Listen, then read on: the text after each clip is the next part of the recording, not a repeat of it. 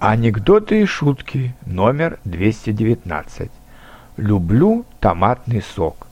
Он неиссякаемый источник витаминов и полезных для организма микроэлементов в стакане моей водки.